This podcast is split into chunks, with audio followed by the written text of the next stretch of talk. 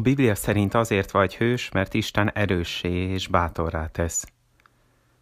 Mózes meghalt.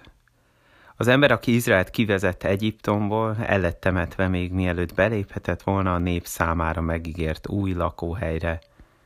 Több százezer izraelita szintén meghalt az alatt a 40 év alatt, ameddig vándorolniuk kellett.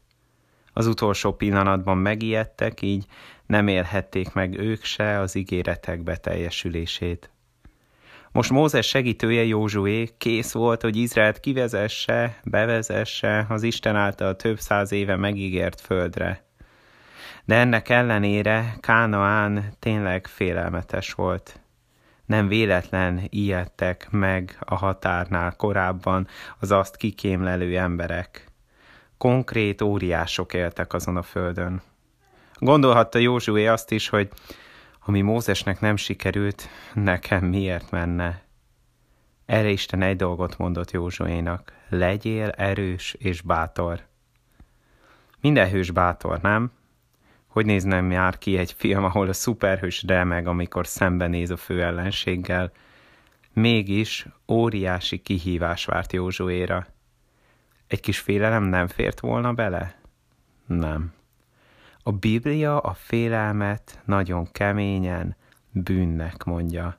Mert a félelem hitetlenség, az Istentől való távolság következménye, az Isten félreismerése, egy rossz hit. Ha félek, ezt mondom, a problémám nagyobb, erősebb, jobb, mint Isten. De ez nem igaz. Ezért ahhoz, hogy Józsué bátor legyen, Isten emlékeztette arra, hogy miben higgyen. Higgyen abban, hogy Isten megtartja az ígéreteit. Higgyen abban, hogy Isten megvédi a népét. Higgyen abban, hogy Isten terveit senki nem írhatja felül. Higgyen abban, hogy Isten mindig vele van, bárhová is megy. Józsénak nem azért kellett erősnek és bátornak lennie, mert Józsué olyan jó, meg olyan ügyes, csak azért legyen bátor, mert Istenben bízhat. Isten ma is ugyanaz. Isten ma is megtartja az ígéreteit, megvéd, a legjobb tervező, és ott van mindenhol veled. Erősítsen ebben a Józsué 1.9. Megparancsoltam neked, mondja az Úr, hogy légy erős és bátor. Ne félj és ne rettegj, mert veled vagyok mindenütt, amerre csak jársz. Mindent odaadott neked, erre gondolhatsz, amikor Jézus életére nézel. Ő szerette az embereket, szeretett téged, és szeretni fog holnap is. Egy kis feladat a végére.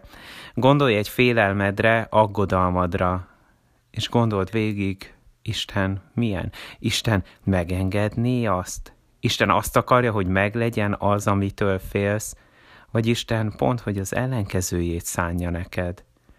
Írd le, hogy mitől félsz, és írd mellé, hogy mi adhat bátorságot abban a helyzetben.